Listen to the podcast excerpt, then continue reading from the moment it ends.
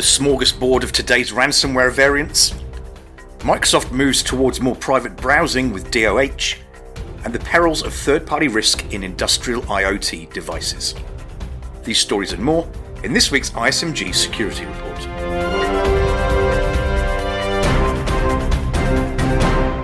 Hello, I'm Nick Holland.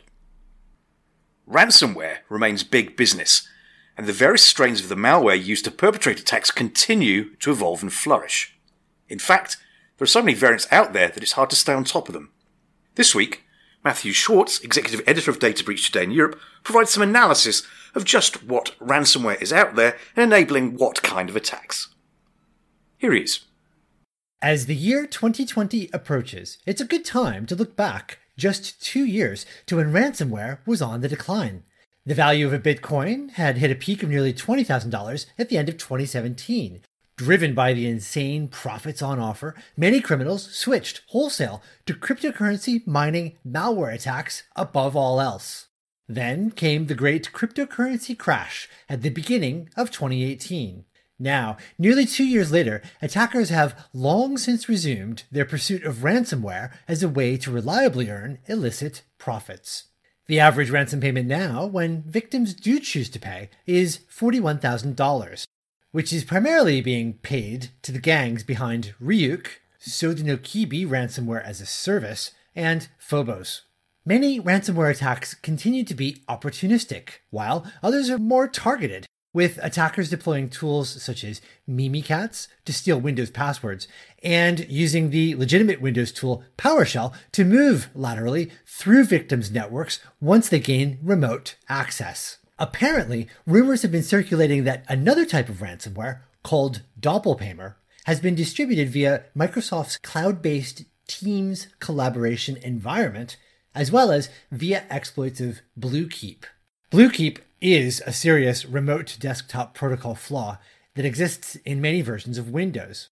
A patch is available, but many organizations have lagged installing it. Microsoft, however, this week published a statement saying that Teams was not being used as a Doppelpaymer distribution mechanism, nor was Bluekeep. But what Microsoft did say is that attackers wielding Doppelpaymer, amongst other kinds of ransomware, have been using Active Directory to distribute ransomware. Active Directory, of course, is used by the vast majority of businesses today as their domain network management tool of choice.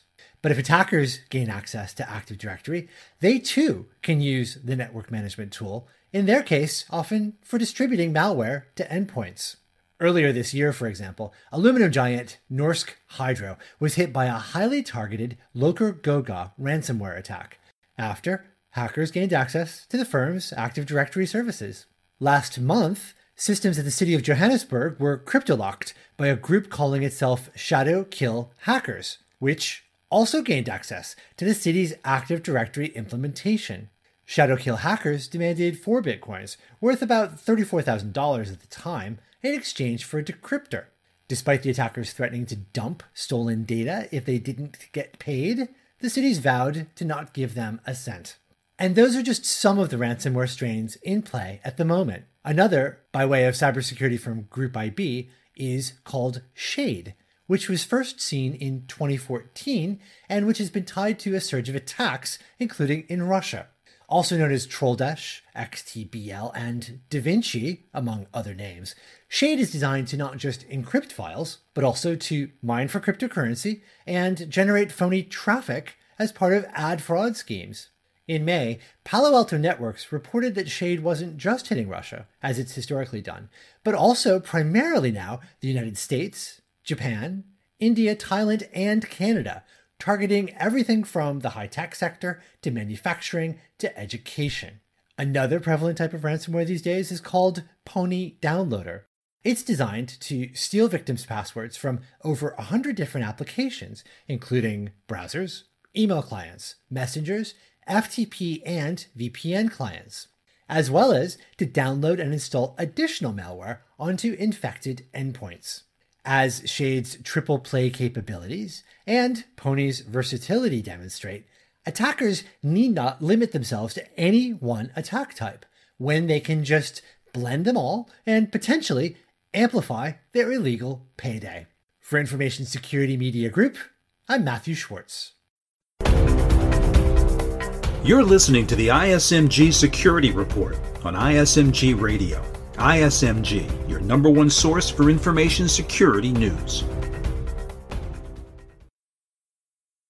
This week, Microsoft has announced a fairly significant step in providing better encryption and privacy in web browsing with a feature known as DNS over HTTPS or DOH. However, not everyone is happy about this, notably ISPs who stand to lose significant insights into their users' browsing habits. With the details, here's ISMG's Managing Editor, Security and Technology, Jeremy Kirk. There's been a large privacy hole with browsing on the internet, but it's getting closer to being closed. The domain name system is what translates a domain name into an IP address and allows a website to be called in by a browser. It's essentially a decentralized lookup service, but those lookups are sensitive since they can reveal a person's web browsing.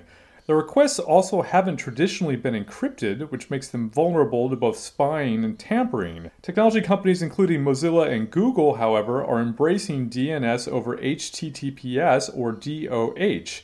DOH is an IETF specification that encrypts DNS requests, making internet browsing more private. This week, Microsoft outlined its game plan for supporting DOH.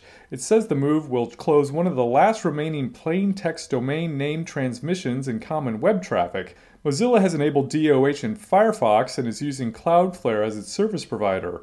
Cloudflare discards DNS logs after a day and has pledged not to share the data with third parties.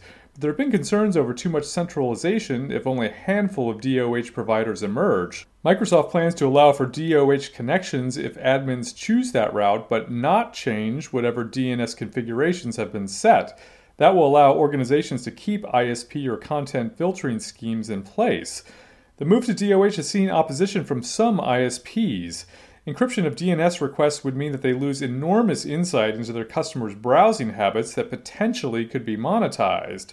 There also have been charges that DOH would neutralize content filtering laws, such as in the UK. Google, however, has contested that DOH implementation would do that. There are great benefits from encrypting DNS traffic. It takes away one more data point that could be used against activists and dissidents who may have their browsing traffic monitored by governments. Also, DOH offers a defense against censorship. The Electronic Frontier Foundation has noted that countries, including China and Turkey, have used DNS to block access to websites. DOH also reduces the cybercrime vector. Unencrypted DNS requests are vulnerable to tampering, which could result in someone being redirected to a fake website. Despite their complaints, ISPs may have little recourse to stop the move to DOH. Firefox users can enable DOH now within the browser, and Google is moving in the same direction. It's unclear what Apple plans to do, although the company is staking a large part of its marketing these days on privacy and security. With DOH gaining currency, it may be hard for Apple not to join in. For Information Security Media Group, I'm Jeremy Kirk. While IoT devices are entering enterprises at a rapid pace, the security practices around them are as much as 20 years behind those for enterprise computing. That's according to Sean Peasley, a partner at Deloitte. Jeremy got to interview Sean this week asking about a number of things relating to industrial IoT, such as why vulnerability testing is lagging in this field, and in this excerpt of the interview, the challenges of third party risk related to connected devices in industrial settings. Here's Sean. Yeah, what we found over the last uh, 10 or 15 years are that the industries that have had probably heavier regulation have had requirements to perform things around third party risk management, having to evaluate their vendors that might have access to their networks or have access to their data. And so they are typically further along. Um, given that manufacturing organizations aren't as heavily regulated generally, um, they, they've not probably focused as much around those third party risk management programs. But it's becoming a, a significant risk in terms of the supply chain and what um, you know what types of of components that that a uh, third party or fourth party might provide might be providing to to a uh, to an organization or to their customer, and really trying to understand the potential that that can happen, the potential for harm of those third parties. You know, there have been some stated and and some uh, public related types of uh, incidents where third parties have embedded types of uh, equipment that have tried to um, detect or or uh, monitor for certain information or certain traffic. And so you know, really trying to understand the nature of that type of, potential threat and what an organization can do to to really help to protect against that threat. So I think the if you look at the broader supply chain, if you look at third-party risk management uh, programs, you know, manufacturers have, have not had as much focus the last you know five years or so, but I think they're starting to really understand that this is a risk. They are starting to understand the, the adversaries and, and their motives um, are to try to get into their environments and try to potentially you know embed um, you know components, hardware, software into their environment so that they could um, inappropriately access their data or you know pull uh, intellectual property out of out of the organization. So I think I think it is a risk. I think they are recognizing that and uh, starting to, to to recognize that they need to have appropriate risk management programs to address that type of risk. That's it for this week's ISMG Security Report. Theme music is by Ithaca Audio. I'm Nick Holland. Catch you next time.